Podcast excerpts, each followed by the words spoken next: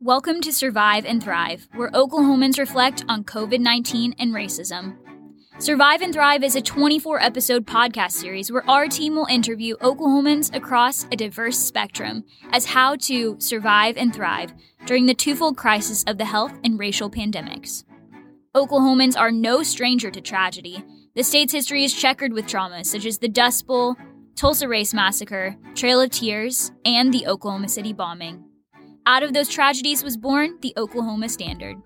Now, as the state once again grapples with hardship, this time with COVID 19 and racial heartache, we will hear from multiple Oklahomans who must once again learn to survive and thrive. We are your hosts, Carolee Langford and Brooklyn Wayland. We are joined today by Oklahoma City Councilwoman Nikki Nice, where we will discuss navigating the pandemic and racial injustice as the second woman of color to hold her position.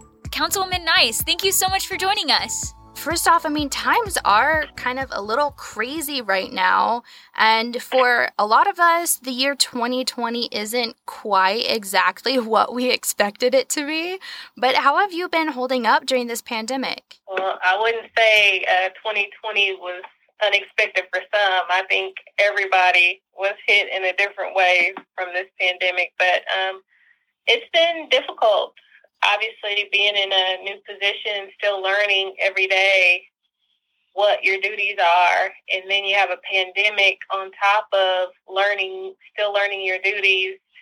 It has been quite a, a windstorm. I'll, I'll, put it that way to to understand and balance uh, mental health and also what this pandemic has brought to our communities, especially our underserved communities and our communities of color. Like you kind of mentioned, navigating this pandemic, you've not only had to navigate it for yourself, but kind of also for a whole city as a councilwoman.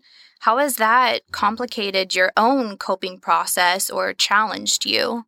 Uh, well, I mean, it's, it's challenged me and I'm sure a lot of our other council members in different ways because, again, trying to, to maintain the balance of uh, working to ensure that your people or your community in your city receives the best information, the best uh, assistance, and the best options, while also just trying to stay sane in the process. Because uh, this this definitely takes a toll on you when you look at the numbers every single day. When you know uh, how this has truly impacted communities that are across the city by by what you see and the conversations that you hear. So um, it's it's just trying to maneuver through that. That has been a challenge and an opportunity to be able to serve everyone the way that we would want to be served if if we were uh, someone who was making a decision for for our lives.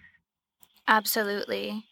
And everyone does cope and deal with stress in different ways, but what how do you deal with the stress and anxiety of the current pandemic that we're in? A lot of rest okay. is key.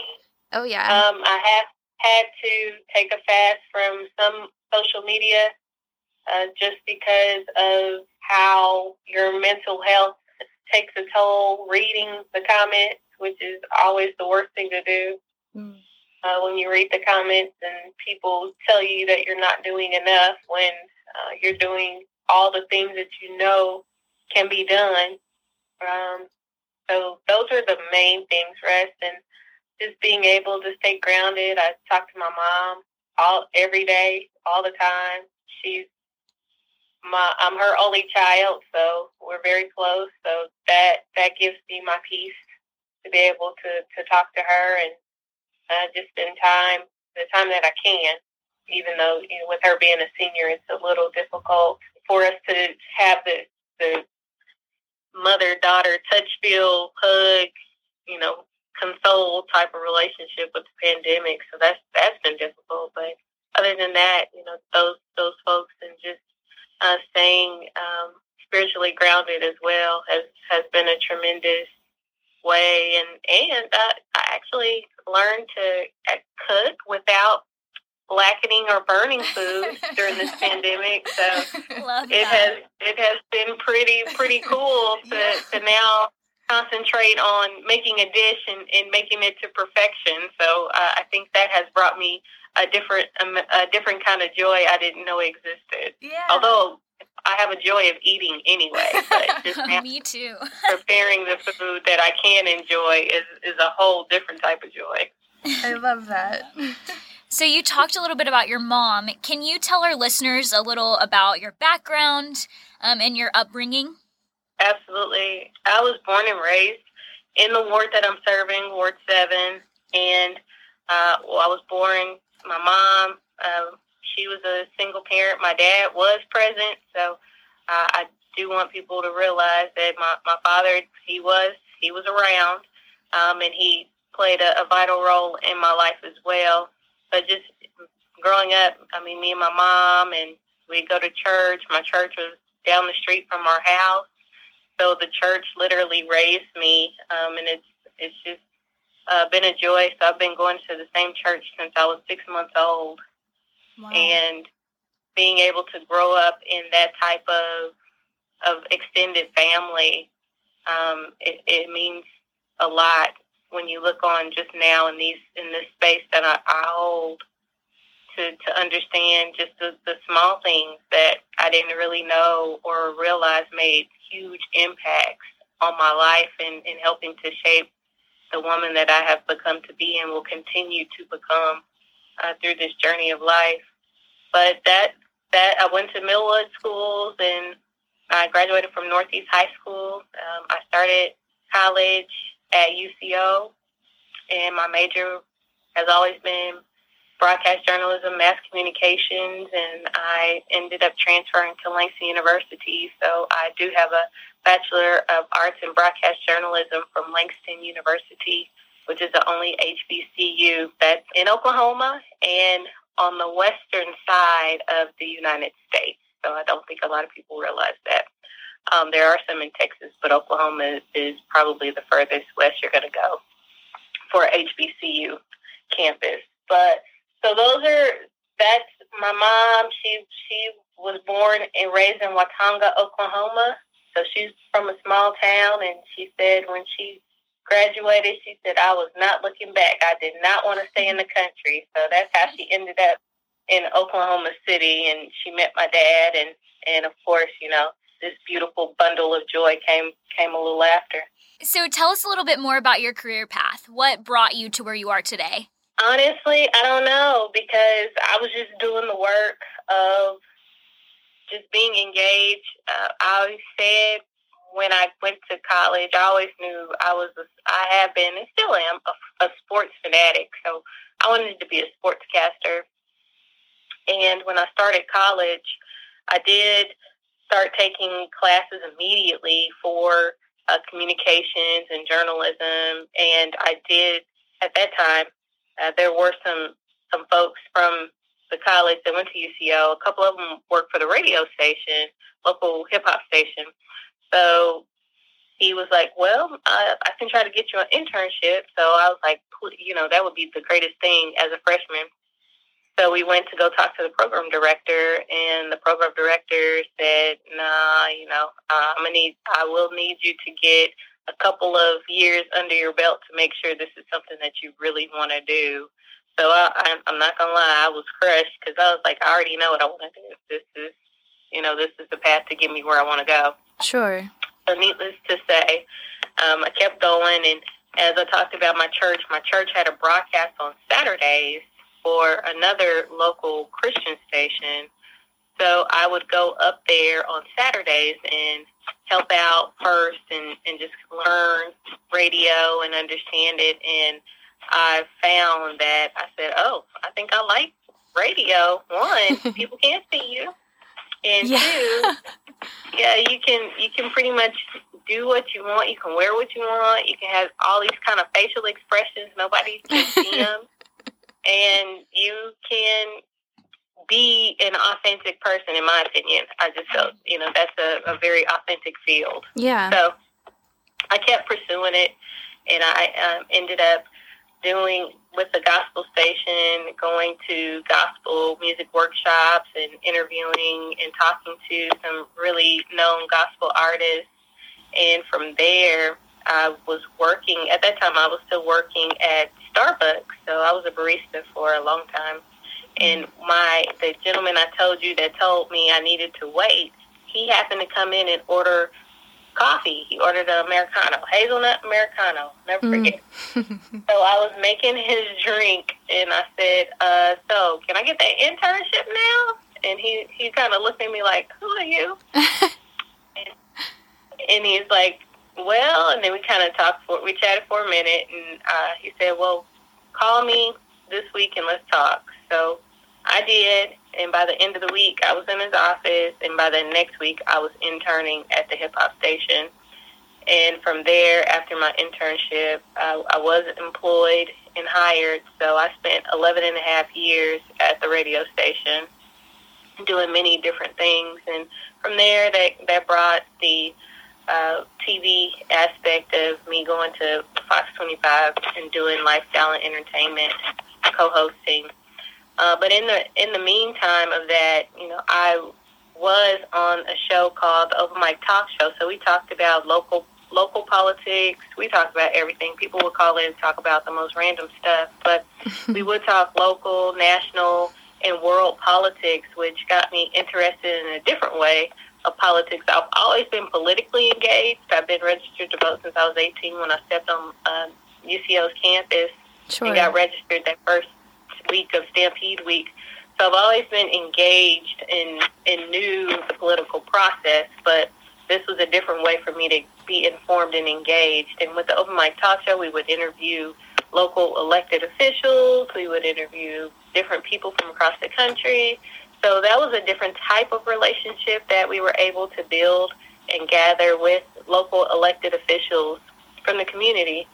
So from there, just being a part of my uh, political affiliation, uh, going to the national convention, and uh, just again learning and understanding what uh, political engagement is, and and just the necessary steps so I could help candidates or just inform people while I was on the air of things that were going on politically, locally. Yeah. And when this came around for me to run for office, I, I and got granted again, I this was never in in my foresight to run for office. I was like, I'm very comfortable doing radio, doing TV, and supporting whoever the candidate can be.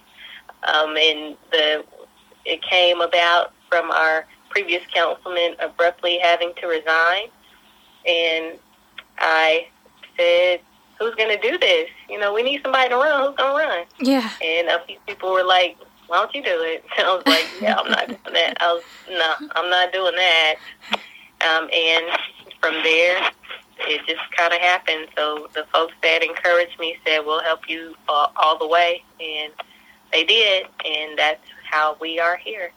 Wow. So being a councilwoman was something that you never really pictured yourself doing?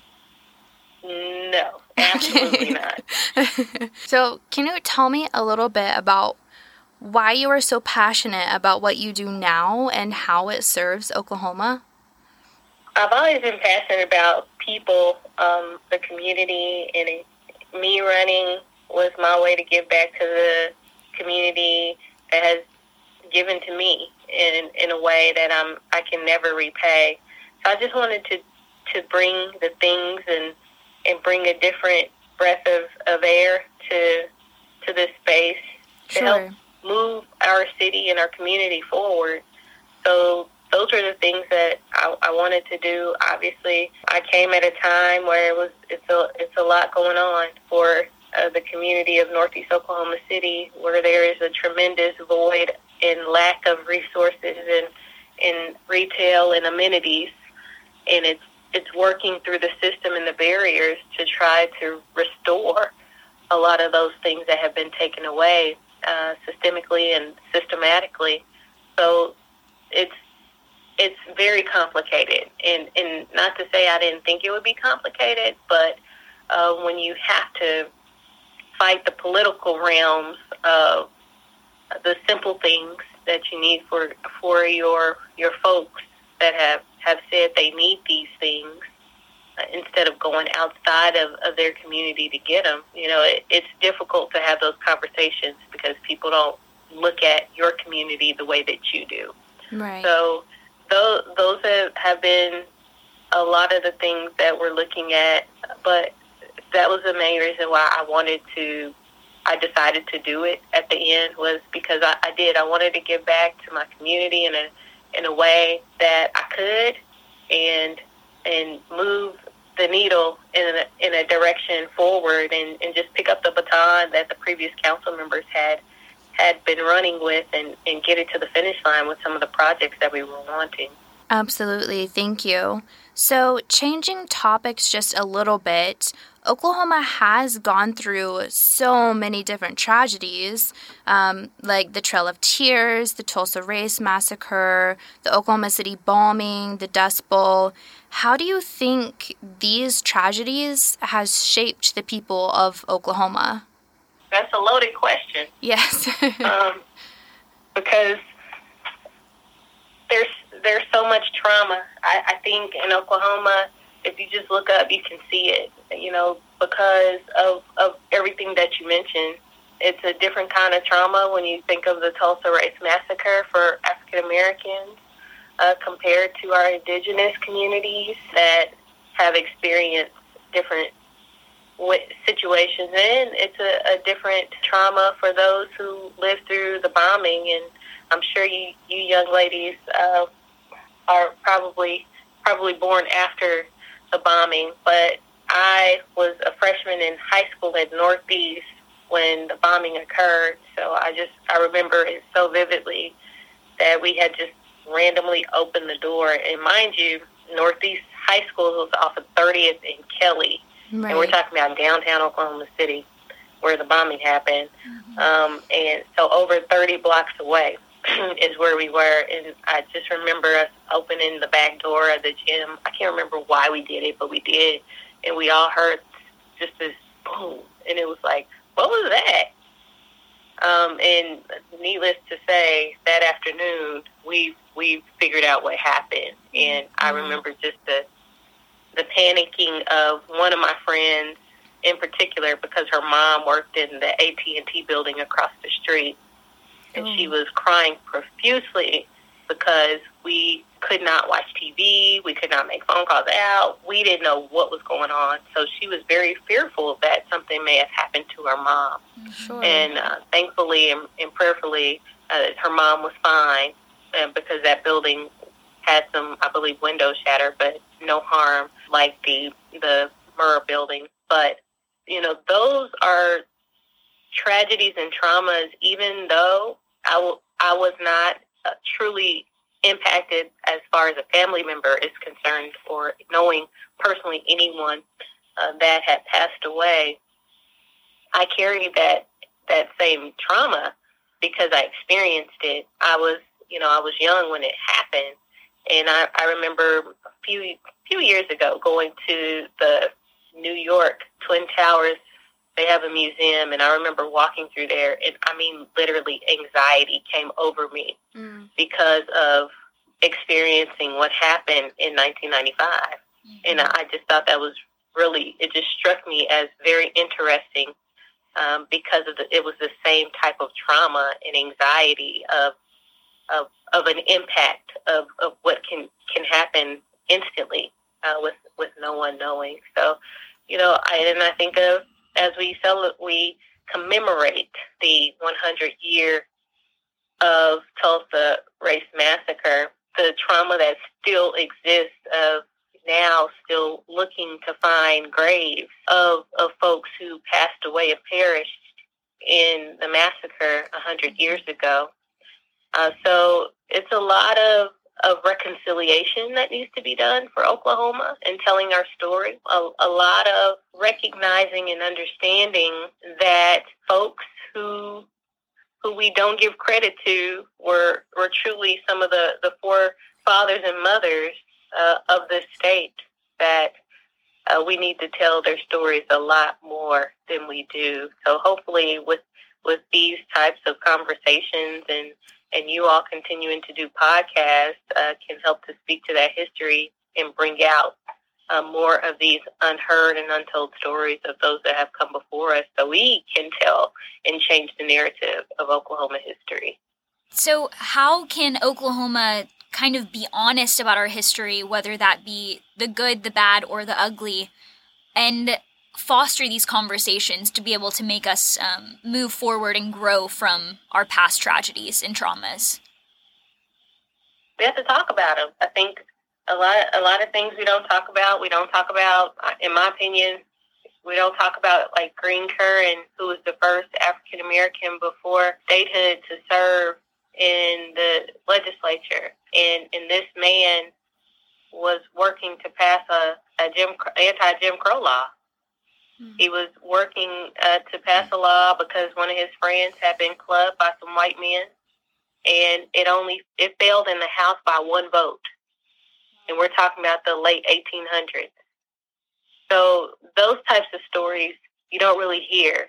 You know, you don't hear about those stories. You don't hear about A.C. Hamlin, uh, who was the first elected after statehood, but due to the grandfather clause and literacy test, he was pretty much exiled from being able to run again. You know, you don't hear about those stories. You don't hear about uh, the women of the Oklahoma City Federated uh, Color Federation of Color Women's Clubs. You don't hear about the Oklahoma Federation of Color Women's Clubs, where their banner hangs right now in uh, the Smithsonian, the Black Museum in, in Washington D.C.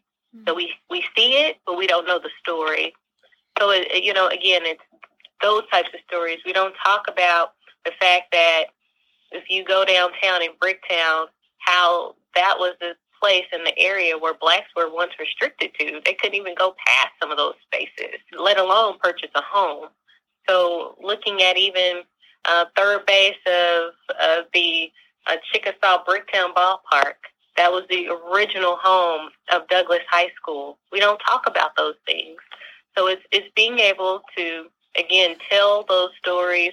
We have to do a lot of research. That's the unfortunate part but it's necessary research again to tell the story and utilizing the places that are able to help tell that history, like the Oklahoma History uh, Museum, the and actually the historical society, finding those papers and in those articles, looking at at those things and, and resonating uh, some of those stories. And I was reading one of the, a Black Dispatch from the early 1900s, and it is uh, it just took my breath because literally some of those same stories that were published in that newspaper in the early 1900s are still subjects that we are dealing with today.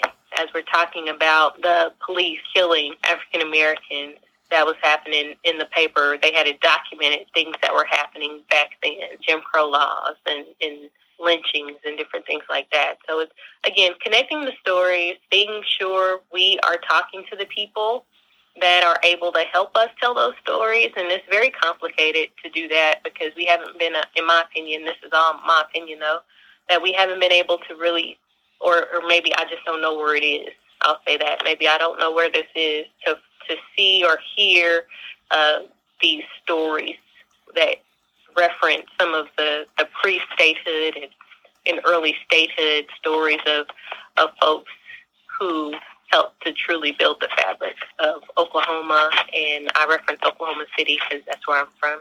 And talking about the sundown towns, you know, talking about like Dr. George Henderson out of Norman, who was one of the first African Americans to purchase home, a home in, in Norman, and how we still have sundown towns uh, probably on record that we, we need to work through.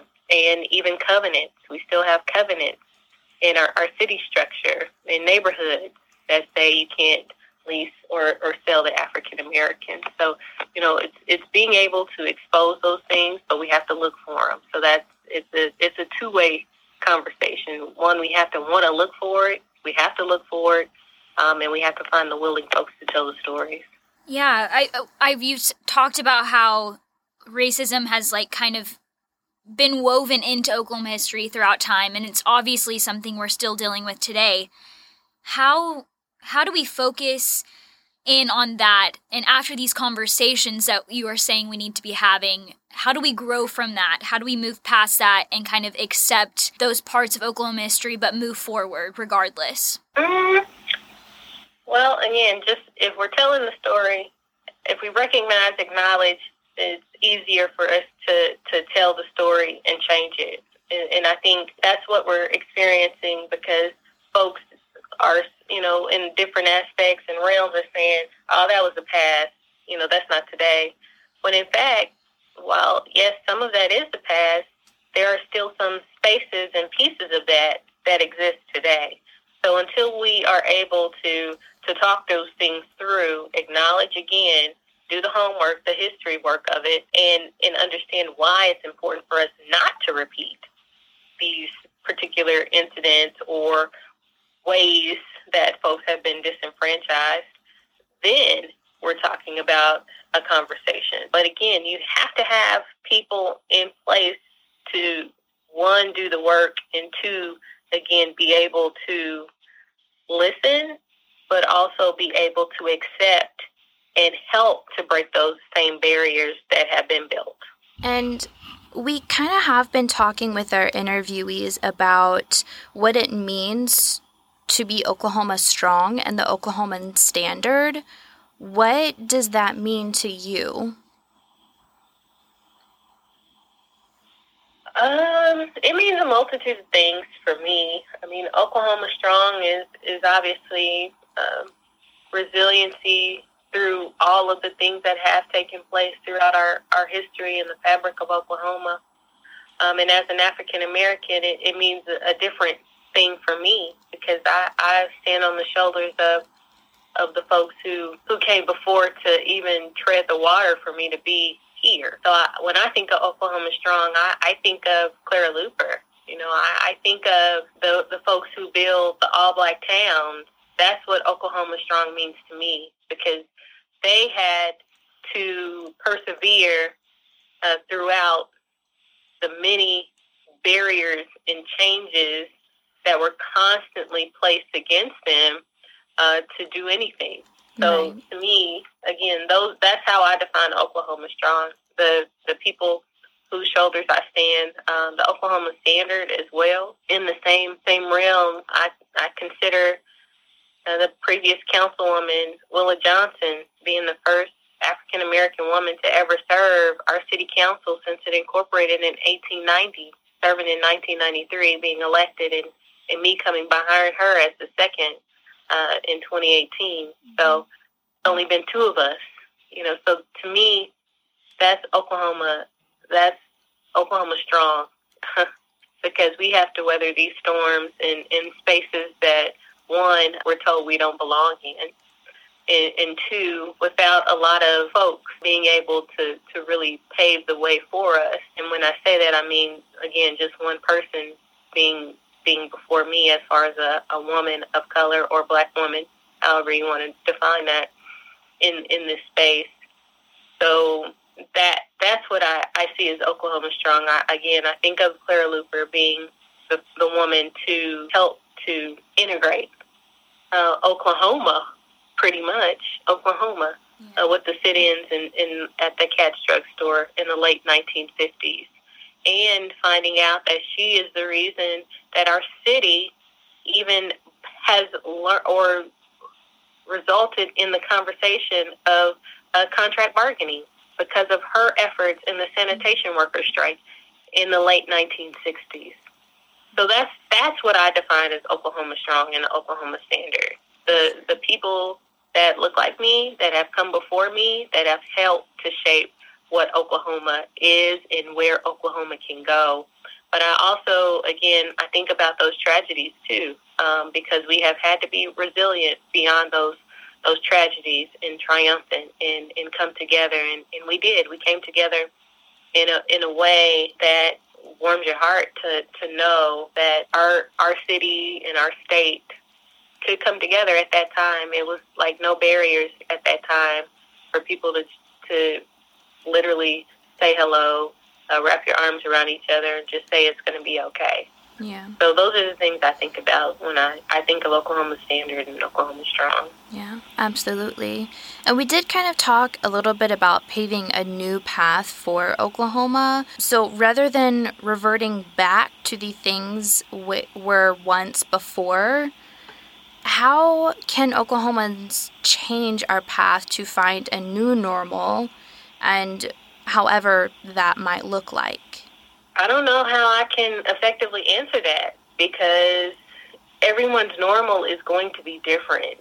And I, I think as we recognize and acknowledge just the many things that have taken place in the last uh, six, seven, eight months, it's it's crucial for, in my opinion, uh, the things that have been exposed to be corrected as we look at uh, healthcare disparities, as we look at uh, food insecurities, as we look at more environmental racism and environmental justice efforts, as we look at uh, systemic racism and, and uh, social justice efforts. This has this time frame has really shaped our country and our state and our cities in a in a totally different way. So I, I think obviously it's up to the individual, us as individuals, to look inside, deep inside of ourselves to understand how we are different, and that's okay.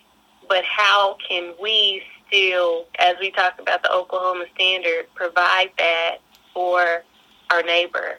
How can we, again, look at all of these things that have, have bubbled and, and come to the to the top to cook, how can we uh, take those out and make a, a beautiful recipe from it? How can we bind those things together to bring something better and something different? So I think, obviously, in my opinion, that's that's up to us individually to look inside ourselves to work through that. But it's going to take a change of heart for for everyone, uh, even myself, in, in different ways and aspects to be able to see what uh, a different normal or a different newness can bring in an effort to have a better Oklahoma City and a better Oklahoma. So, what are you expecting from Oklahomans after this? I don't, uh, you know, I don't know. and I say that respectfully because it's been difficult traveling through this process. Um, Absolutely. Like I said, my I've had to, for my own mental health, get off of social media because uh, the the trolls are real, and they don't hold back in, in things they say. I mean, I've I've been getting nasty postcards and and letters, so I, I don't I don't know. I don't really know how to answer that question. I, I really don't. That's fair. Well, you have answered everything that I think we have. Is there anything else that we need to know or that we should have asked? Well, I'll I'll leave with leave you all with with this thought. I think of uh, Ralph Ellison and how he said he was an invisible man and he wanted to be visible. Um, I think through this tragedy and the the tragedy of, of the social justice conversations that we have to have and the pandemic, it, it brings to the forefront how people have not been seen. And mm-hmm. that's where, again, the, the mindset has to change for all of us of how, one, we see ourselves, but two, we see uh, our brother or our sister that's next to us whether they look like us or not. And again, I know those are those are obviously tough conversations for anybody to have, but right. Hopefully hearts and minds can change through this, but it's going to take more effort. It's going to take sensitive leadership. It's going to take folks, even the underserved and, and those you don't see in, in particular leadership roles. We're gonna our communities are gonna have to see representation that looks like them in order to truly see uh, some change and in subject matters brought to the forefront to, to work through all of the challenges that we face right now as it deals with racial injustice, social injustice, and and even the pandemic and, and health access, all of those different things. Absolutely. Well, thank you, Councilwoman Nice, for taking the time to sit down and chat with us today. We really appreciate it. No problem. I appreciate you ladies for asking me. Thank you. Thank you for listening to Survive and Thrive. Due to the upcoming holiday, we will not be releasing a new episode next week. Make sure you tune back in December 2nd as we chat with Joseph Harroz, president of the University of Oklahoma, about COVID 19 on campus. You can find us anywhere you listen to your podcast by searching Survive in OKLA. We are your hosts, Carolee and Brooklyn. Join us every Wednesday for new episodes. Also participating in this podcast project are Kimberly Burke, our manager, Jesse Smith, researcher and writer, G. Schwan Fan and Robert Loiza, the social media coordinators, and Miranda Vondale, our audio engineer. This podcast is presented by Gaylord News in collaboration with the Institute for the Study of Human Flourishing.